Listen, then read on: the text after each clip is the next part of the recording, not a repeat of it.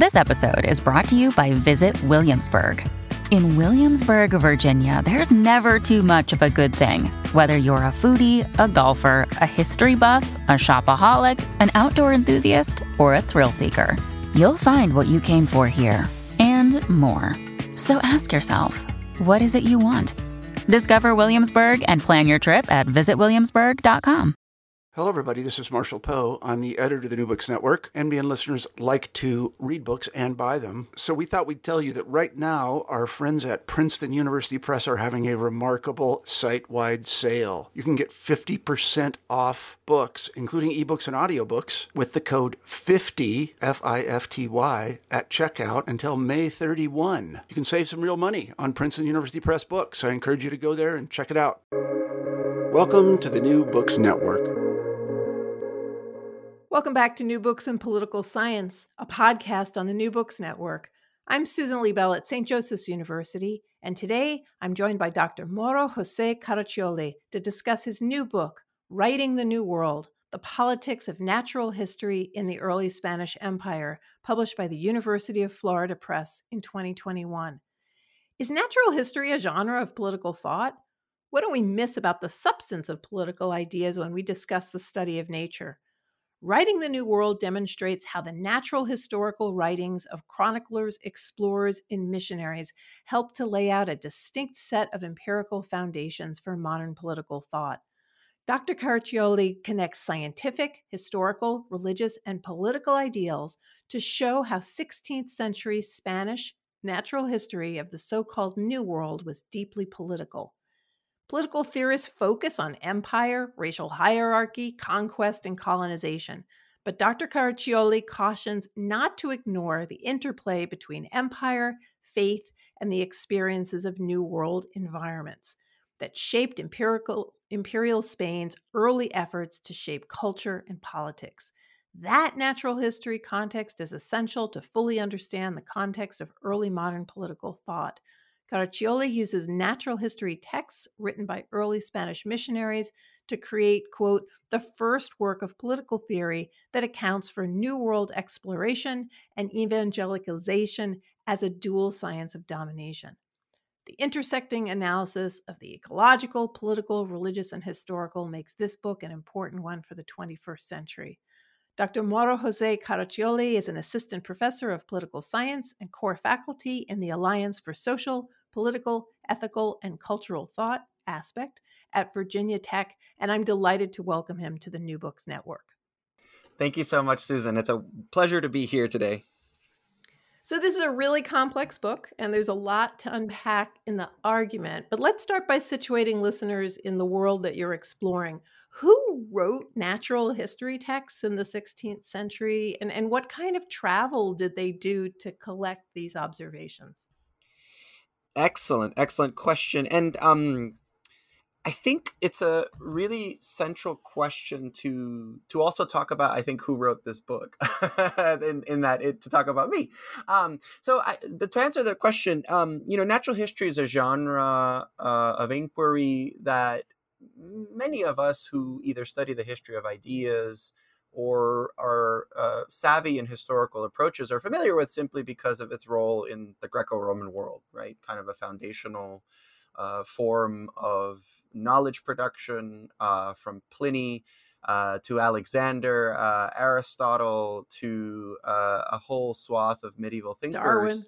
Darwin, right, right, and and we we mostly are familiar with perhaps the Darwinian kind of uh, explorations of natural history more as sort of a natural philosophy as well, right? If we if we kind of trace it back to to prominent other prominent English thinkers like Locke and Bacon.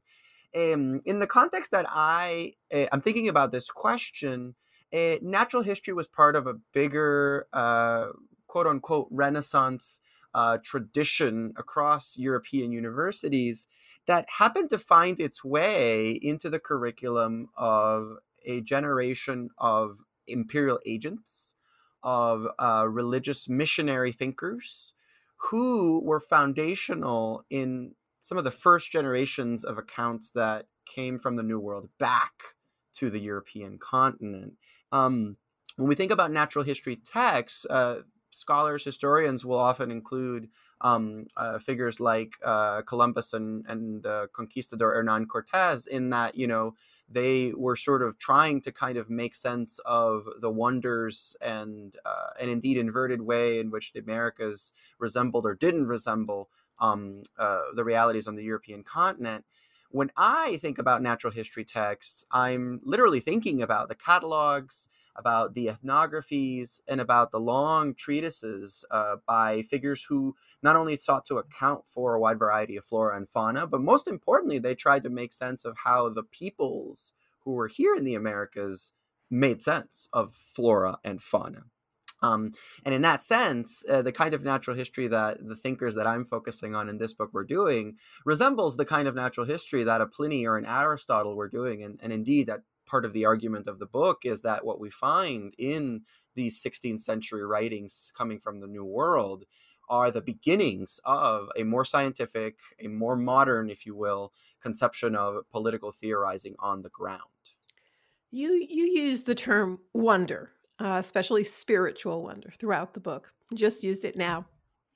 And you write that scientific activity in the New World was, quote, linked with a spiritual wonder that theorized the possibilities of a future colonial society. And sometimes you talk about about this as a mirror, you know, so that so that we see our understandings of nature through through this.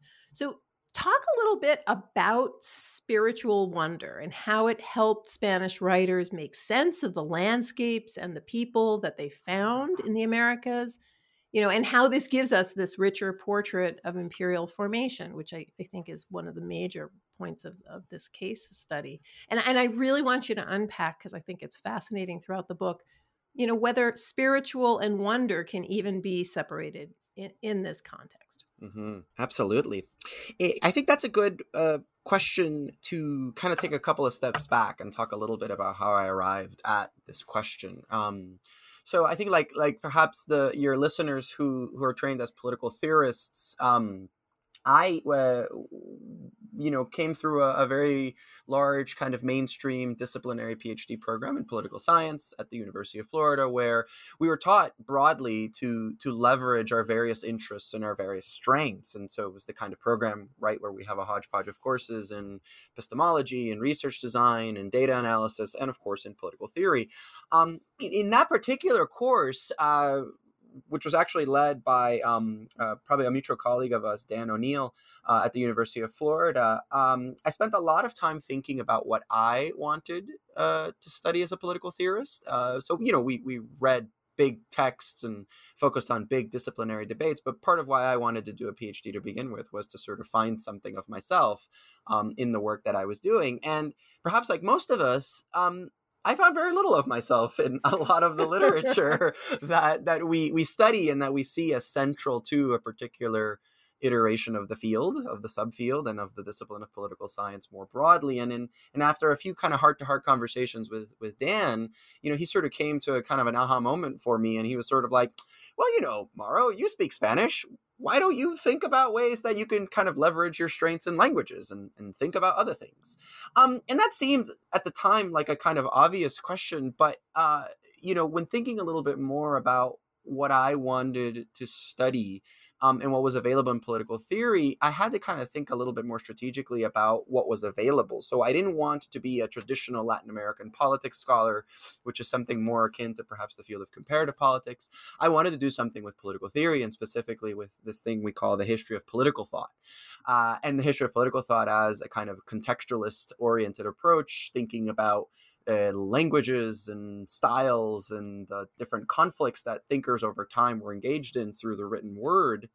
And I came across the writings of, of Anthony Pagden, that many of, of your listeners are probably familiar with as somebody who straddles the fields of history, but also work in political theory. And I devoured kind of Pagden's work, and, and as and as important as that was to a certain side of me in thinking about questions of empire, thinking about questions of languages and translation, um, a lot of Pagden's work left for me a kind of a void about what did the first generations of thinkers who traveled to the Americas actually experience.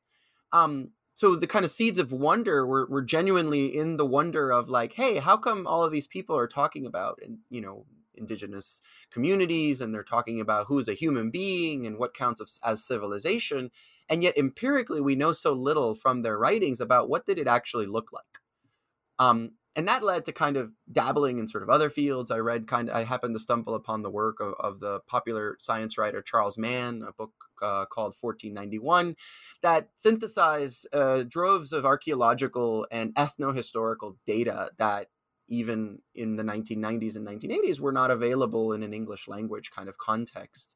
And after thinking a while about how do I put together the questions of the empirical realities of what explorers found in a new world with my interest in political theory I discovered that many of these, uh, many of the writers of the first generations of explorers to the Americas that were producing texts to be consumed back in European courts were actually missionaries.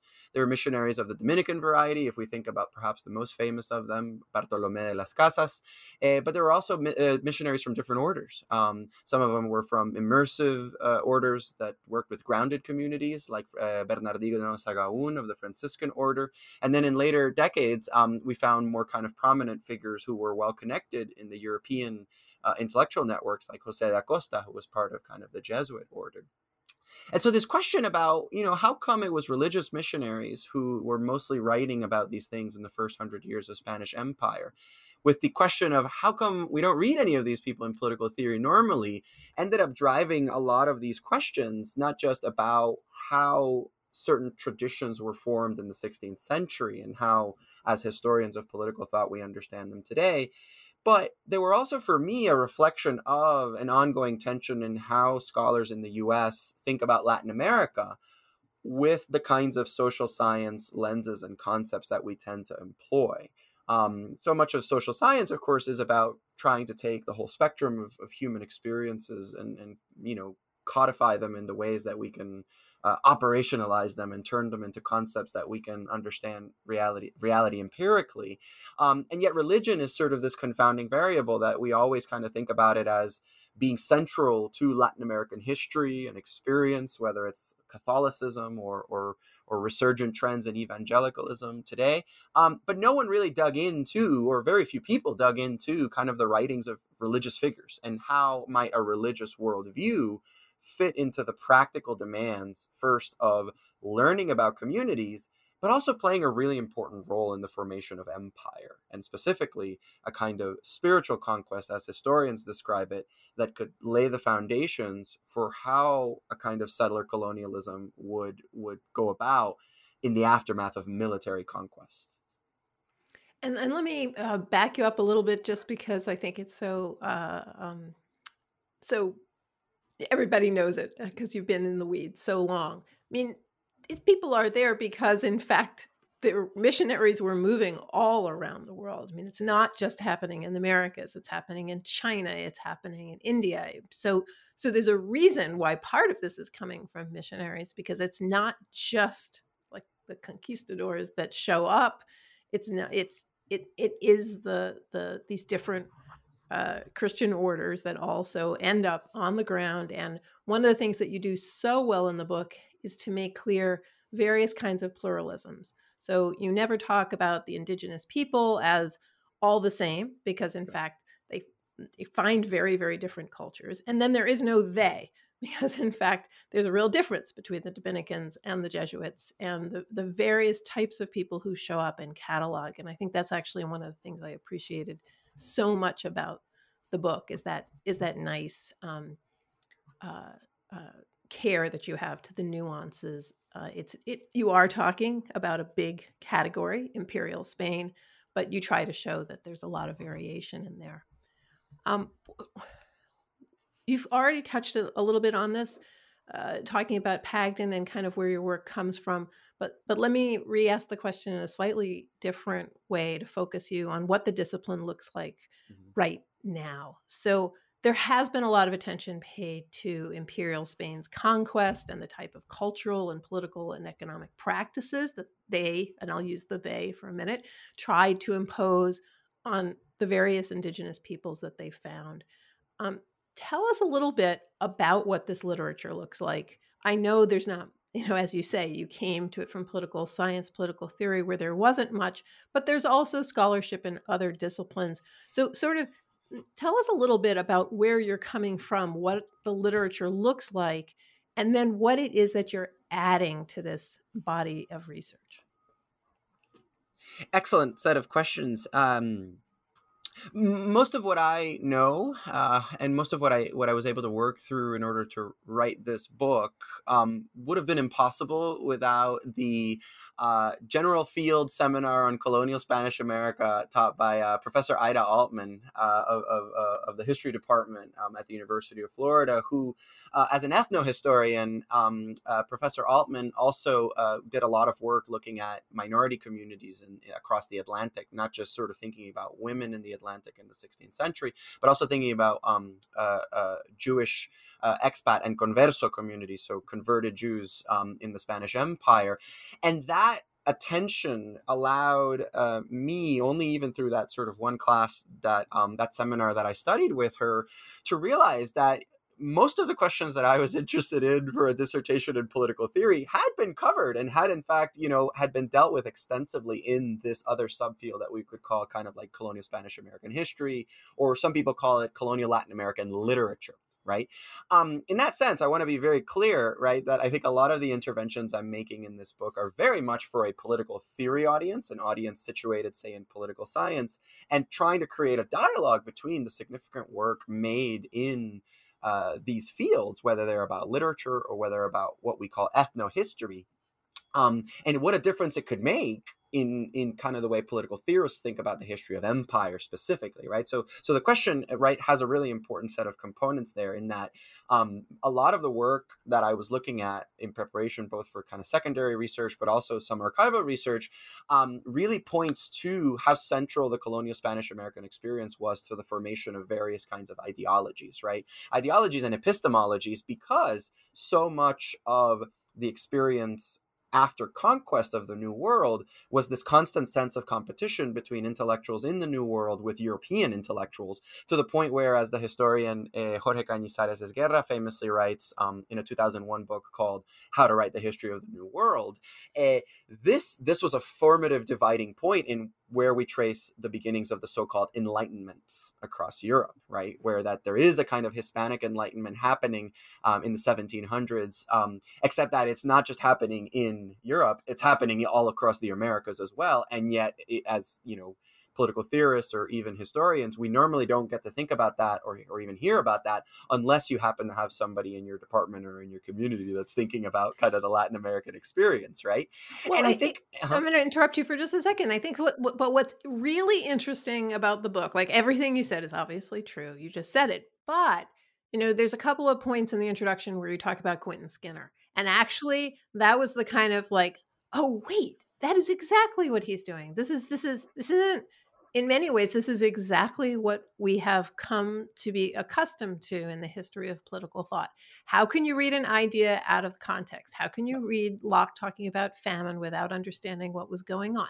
So, it, in very Skinnerian way, you are looking at the origins, the contextualizing these ideas because we can't understand them in a vacuum. And natural history is the context that you think is, is has been crucially left out.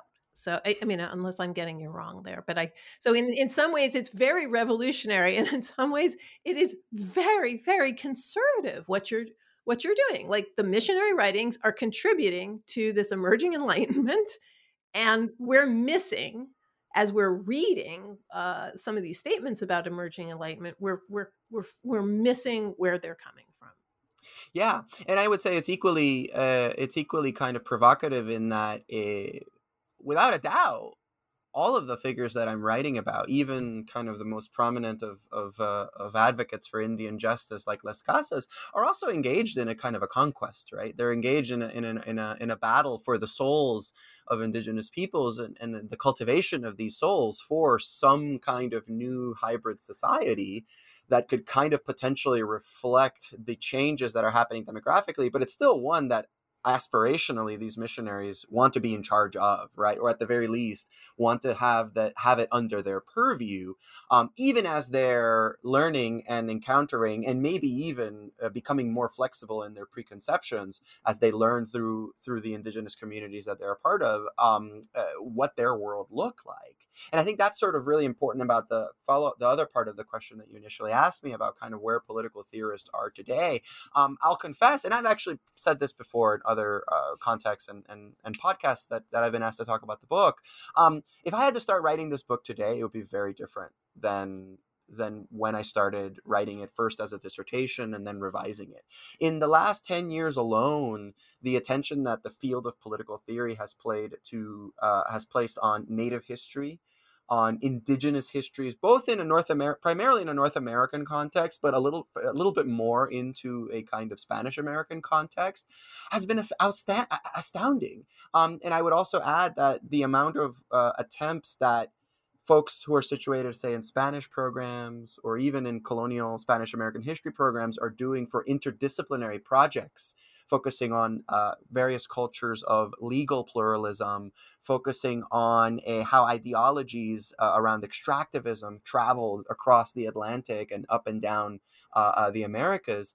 Uh, it, it, it, totally different than what I experienced even in just 10 years ago, right? And so I think the field of political theory today, especially with regards to contributions from indigenous peoples to our understanding of, of the world that we've created, um, is far better positioned than I thought it was uh, 10 years ago when I started writing this, right? Um, I still think, as I kind of try to make a case in the book, one of the big challenges that the field place, uh, faces is its linguistic limits, right? It's kind of anglophonic you know, if not dominant, certainly a kind of a, a, a, bias sometimes in terms of sort of what are the sources that are are legitimate for the study of the of, of the context in which we we produce knowledge, and um, but even in the short time that this book has been published, right, I've seen more work dealing with uh, indigenous grounded communities in the Spanish Empire. I've seen more work doing comparative kind of political analysis of prominent figures in the Republican era of the Spanish um, of Spanish America with uh, figures in the early Republican debates around in the United States. And so I think I think there's eh, it's, it's kind of a in the in the Skinnerian sense. I think we're living through a moment where people are beginning to do a bit more of their own thinking for themselves and really beginning to move away just from whatever someone thinks are the big debates that students should be trained in to really thinking and digging into questions that are important for them but also important for the contexts that we create around thinkers quick personal anecdote when I was a graduate student at the University of Chicago um, in the early 90s and thinking about dissertation project and was asked about my languages and I said, "Well, I took Spanish." And they're like, "That's that's useless." like, that's that's not a language of political theory. You need German or French. And anyway, it was sort of so it's nice to know that at least that there's been some change but I do think that people are not thinking. I don't. I think they they think very much about the the, the quote unquote new world from the perspective mm-hmm. of the the Anglo project. Um, but that wasn't the case for the people that people tend to read. Mm-hmm. Like you, you know, you mentioned taking the theory class. Obviously, like Locke is there. Maybe mm-hmm. not Bacon, but definitely Locke and and you open the book with an example from Jose de Acosta Acosta's uh, this is his late 16th century trip to to Lima, Peru. I knew just a little bit about de Acosta because Locke relies on him, and you know, and and he has the book on his shelf. So I, I guess I'm, what I'm wondering if you could communicate to everybody when you're talking about these texts, how many of these are texts that were well known in their time. Nobody would have needed to have explained this to Locke.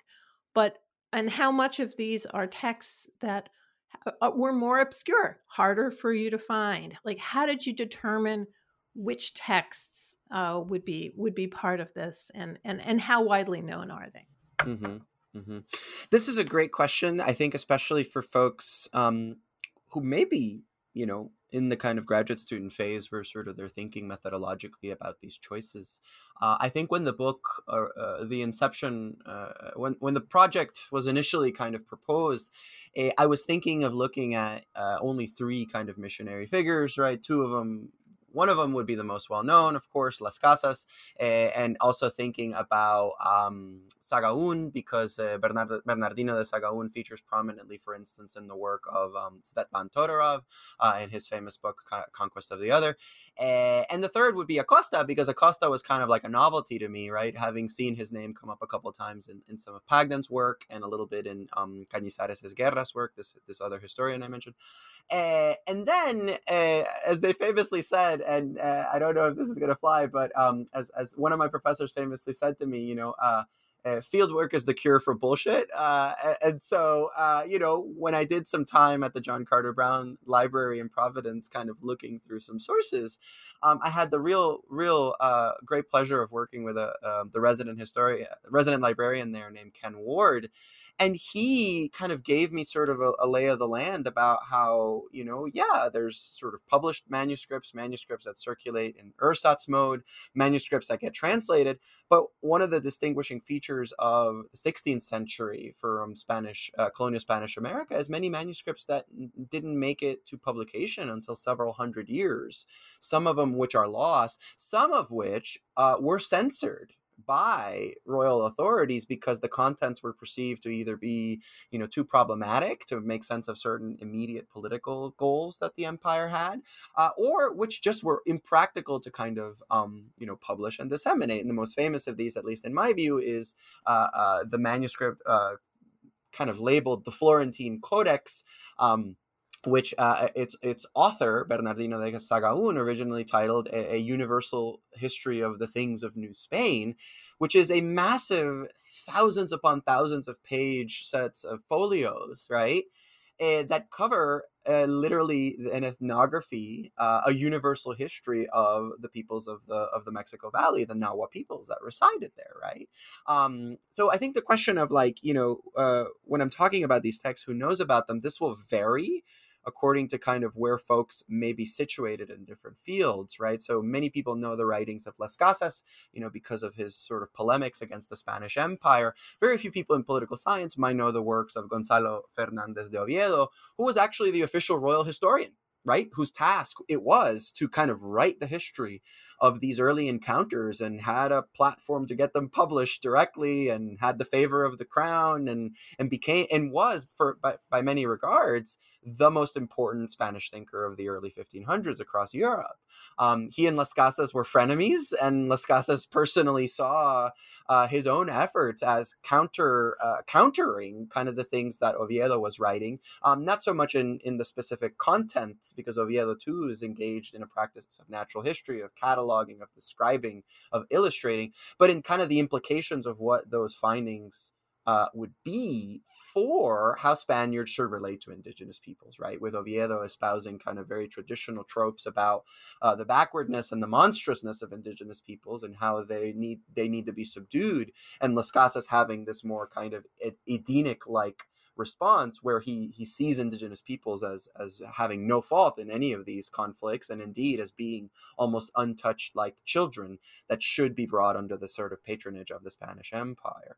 Um, the middle kind of chapters of the book are interesting because they each take on uh, figures who um, uh, are, might be known to certain uh, historians or even political theorists, but who didn't publish in their time, right? And the two figures in particular here are uh, Bernardino de Sahagún, who compiles this Florentine Codex over the course of 30 years. But another one was um, the imperial doctor, uh, protomedico is the technical term that they used in Castilian, uh, Francisco Hernandez de Toledo, who was uh, appointed by Philip II in 1570 to lead the first official royal botanical expedition to um, New Spain, or, or what we would call Mexico, right? And he spent seven years there uh, thousands upon thousands of folios and illustrations of um, pharmacological research, especially that would fundamentally shape the history of medicine in Europe, and yet whose writings were stored uh, in the library, uh, the Imperial Library at Escorial, for almost 60 years,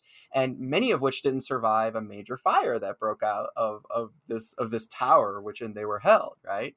Uh, and the book ends with someone like Acosta, who um, his position as a kind of uh, Jesuit leader allowed for his his his magnum opus, uh, La Historia Natural y Moral de las Indias, to be not only published immediately in 1590, as soon as it was compiled, but even translated into multiple languages uh, within a couple of decades of its publication across Europe, right? In English and in French, especially. These this particular treatise forming a very important part to the formation of figures like John Locke and Francis Bacon, uh, as they sought, as these figures sought a more a, a, not only empirical account of the, the contents of the new world, but who were also interested in these kind of psychological functions, these kind of comparative functions across societies of how people understood history and how they positioned themselves in relation to major transformations. So, kind of who gets what published and where is a really interesting substratum of the book that I wish I wish I would have spent a lot more time kind of actively writing about. But I, you could write an entire book just on this question of of uh, of dissemination of the of the texts. I think I think it's it's key in every single book what not to include. And what's very nice about this book is that it reads very very clearly it's it's a complicated argument at the start and you make very clear that there's multiple layers of the argument i mean you're talking about very general things like narrative formation mm-hmm. and empire and then you're also talking about something very very specific in a very specific case and and also trying to convince us of how natural history has been has been woven into the political. So there's a lot happening in the book and i actually think if you'd introduced that it, it might have been a bridge too far. You have already done some of this but this is also a book where the argument is actually told in the chapters and that's not always the case. So i i, I listeners know, I don't tend to do chapter by chapter, but I actually think it kind of helps here. So I, I want to take you to the first chapter, which mm-hmm. is about narratives of conquests and the mm-hmm. conquest of narrative. And here, what you're trying to to to deal with is is is how it is these literary forms and tropes are inherited from the Spanish state, and and what mm. happens as these naturalists are are are, are writing. Um, and so again, you can't summarize everything, but the really short version of how it is that these stories get deployed by the 16th century naturalists um, from that chapter.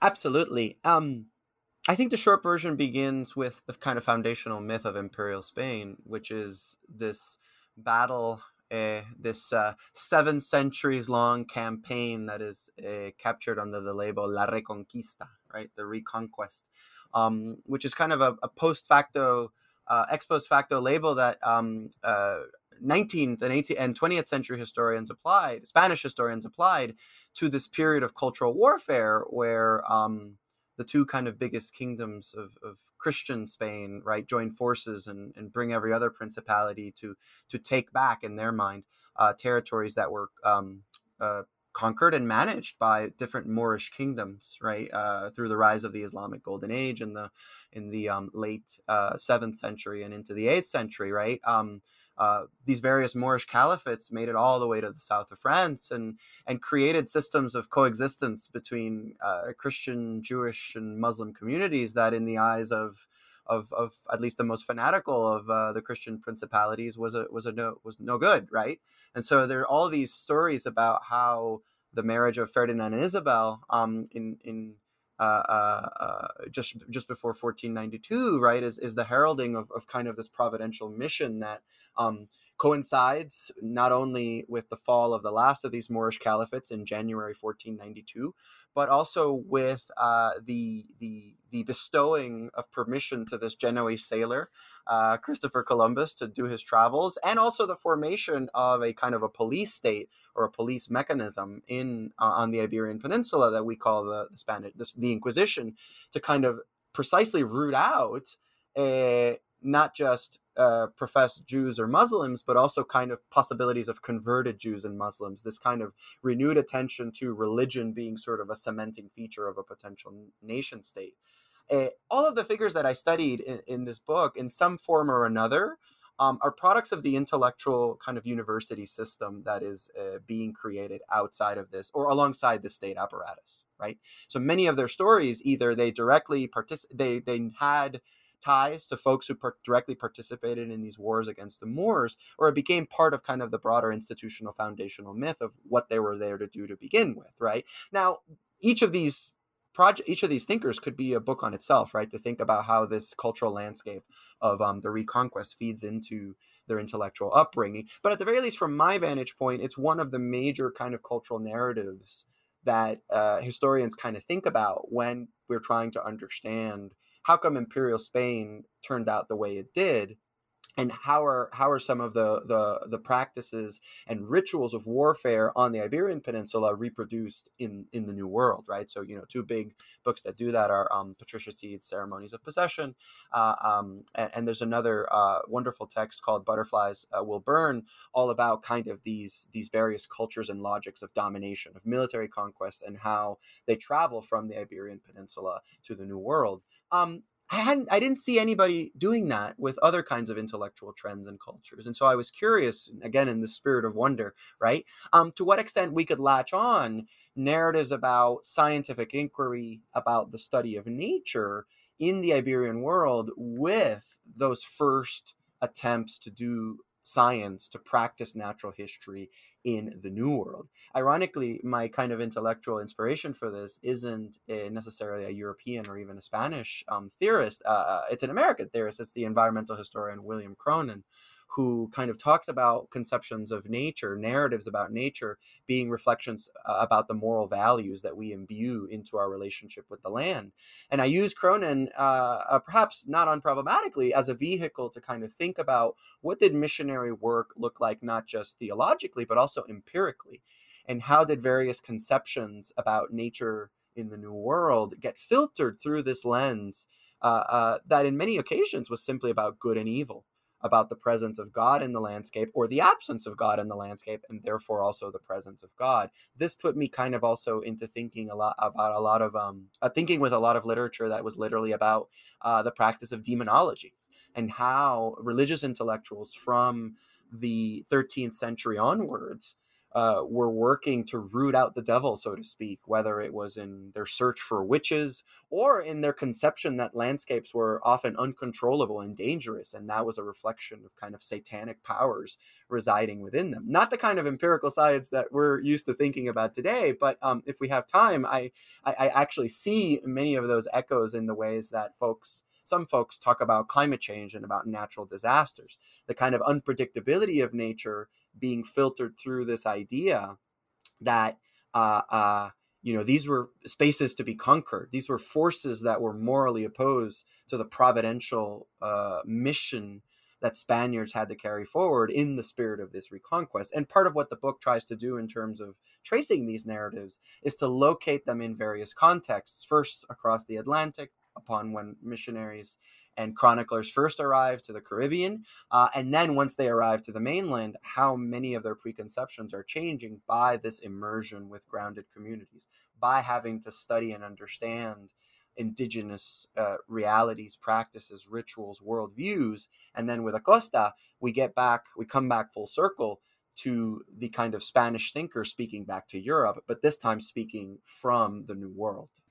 Well, let's talk a little bit about about the relationship between science and empire in early modern thought and how it relates to scholarship today, particularly since you mentioned Cronon in, in environmental ethics, but but more widely in, in politics. So, you know, you've written this book that really helps us understand how inherited natural elements and themes that these very different people bring over they have a conception of colonization it can it can uh, as in um, uh, de Sahagún mm-hmm. is is more about about Satan and and that allows him to dehumanize indigenous peoples mm-hmm. through this kind of moral framework in a way that's very very different from somebody like Francisco Hernandez who who is is, is thinking is, is thinking about this somewhat differently. So mm-hmm. so you're really trying to show this kind of variety but ultimately showing that in all of these cases natural history is threaded through uh, the understanding of empire, the understanding of who is a human, the understanding of what is civilization. So, mm-hmm. how should we think, uh, either in terms of more narrowly environmental ethics or more widely contemporary politics? Like, what? How does this book help us um, have a, a, new, a newer lens for for looking at uh, at our world? Mm-hmm. Mm-hmm. Uh, I don't know if this is the best answer because uh, definitely among uh, definitely because I, I wanna I wanna kind of acknowledge uh, some of the really great work that say um, some of my colleagues in, in the sort of subfield of um, environmental political thought are doing uh, in thinking through how logics of colonization and domination uh, still retain force uh, through, for instance, uh, our ongoing addiction to oil and to plastic and to various facets of kind of a modern, industrialized, uh, technological, late capitalist society. Uh, I think there is amazing work, for instance. Uh, looking at how indigenous communities um, across Arc- the Arctic sort of circle uh, where we would see sort of what some people call the front lines of climate change, right? And kind of how, as scholars, we can create kind of collaborative work and do that. And that's great. And I, and I really want to create space and acknowledge for those things. And I don't want to pretend that as a historian of political thought, the kind of work that I'm interested in doing can aspire to that. But one thing I think uh, I certainly, or this kind of work can certainly kind of prepare us to better do is to kind of acknowledge the long-standing traditions of, of knowledge production that precede what we would sort of consider to be the canon of political theory, right? Um, that when John Locke writes "Once upon a time, all of the world was America," the the sort of literary move there is not just uh, erasure. It's not just oh, you know, uh, it's a Eurocentric conception of what counts as, as theory or what counts as civilization. Um, it's also kind of a rhetorical a rhetorical move to delocate who gets to produce knowledge about these things and precisely re- recreate this kind of hierarchy of where someone is speaking from that's where kind of the real the real source of knowledge is and what i think that means on the ground for political theorists i think it is moving away um, despite uncomfortably, from the evident seats of where power resides sometimes to kind of where power sort of is exercised in other locations. I had another, um, uh, you know, faculty member many years ago when I was a student tell me that he was tired of hearing about the other he wanted to hear about how dominators like on the ground right like the logics that they operated under and precisely the ones that did it far away from like the imperial capitals or like the places where the most refined uh, uh, um, the refined artifacts of, of knowledge uh, would be produced um, because when where the rubber meets the road, so to speak, right, is where uh, we find some of the most immediate politics about whose knowledge gets used and for what purposes, right? And so, but I do think this question about um, in, in environmental ethics, especially, I think is is really central for us um, in the West and kind of the industrialized North, especially as universities are kind of dealing with these questions about um, uh, whose land do the many kind of large universities that we many of us work in uh, whose whose lands are these where do they belong? But also questions about divestment from fossil fuel production right? I'm staring out my window here at the uh, at the coal-fired power plant that you know powers uh, the entire um, the entirety of virginia tech's campus and in kind of part of the town of blacksburg. So on on one end of my window i see the nice uh, the beautiful appalachian blue ridge mountains and on the other end i see them burning up into kind of smoke right uh, and you know, yeah, oh, maybe those, maybe that coal comes from somewhere else. But this kind of sense that uh, the histories that we have are literally being burned up, right, before our very eyes, isn't just related to kind of coal. Uh, it's very much related to, I think, these previous encounters and moments of um, accommodation, of synthesis, of transformation, of translation that get lost because doing that kind of historical work is really difficult and it's really time consuming. So I don't blame anybody who's a climate change scholar, for instance, who wants to uh, who wants to emphasize the urgency of the kind of research that we do. And yet, at the same time, as a historian of ideas, I find myself wanting to dig in more into the formative moments and encounters that maybe didn't lead us to where we are in a kind of path dependent fashion, but certainly formative encounters that we've since repressed or kind of brushed away from our collective memory that could give us some insight, could give us, I think, a bit of a different sense of what do we do with this information? How do we learn how to live better or live differently from what we're currently uh, what we're currently facing? Your book also made me reflect on science and democracy um, in the context of the United States right now. This is not the case in the places that everyone is listening uh, to this podcast from. But here it seems like we have had a more and more contentious relationship between politics, d- democratic politics, and and science. And it's interesting to think back to the 16th and then the 17th and even the 18th centuries, uh, in in which there was more of an acceptance of natural history as part of the project of politics, or, perhaps that these polymaths who assumed that they should know these many things, including religion, uh, did not did not disentangle them in the same ways that we, we seem to be disentangling now. We seem to be very suspicious of science, and I and I wondered what the view and this is a big question but you know within imperial imperial spain what what was the view of science and and did was there this kind of um, suspicion from those who primarily thought of themselves from a spirit defined themselves spiritually in terms of science to what extent did they see the conflict between what they might learn from the natural world mm-hmm. and how mm-hmm. that might contradict what they thought they were supposed to find given the, the moral world that they moral tenets that they'd been taught through the church Mm-hmm, mm-hmm. It, my response is going to sound a little counterintuitive, especially because I think of caricatures uh, that you know popular film and media have made of, of some of the most prominent kind of monarchs of the first you know hundred plus years of the Spanish Empire. Um, you know, Philip II was an incredible devotee and and and supporter of uh, empirical inquiry and what we would call the sciences uh, in the New World and in the Iberian Peninsula. Um, it's important to add that a lot of that was because of an interest that he had in, in obscurantism, right? And in, in kind of now defunct practices like alchemy, right? Uh, but alongside things like alchemy and, uh, again, demonology as a concern of, of, of the Inquisition, um, we saw uh, throughout the 16th century a, a, profound devotion for both material reasons, but also for theological reasons to documenting the extent of what we would call, or what they might call, a God's presence on the planet. Right? Uh, there was an um, at least an embryonic sense of how empirical inquiry, if we use that terminology uh, for science, not only served for the purposes of, say, documenting flora, fauna, and potential medicines that could be extracted from them, but also for cartography, also for the visualization of natural resources spread out over what at the time might not yet have been perceived as a finite planet but definitely a sense in which like there's stuff out there and we need to kind of figure out how much of it is out there and how we could use it. And so yeah you could have and you did have massive deforestation across iberia and a, a, a and massive extraction of silver from like uh, from the first mines that were created um, across the Spanish Empire. A, but you also had massive cultivation of different plants and and and, and of animals uh, for the purposes of trying to to diversify the economic interests of the of the empire, right? Like, and that's sort of the part that I think.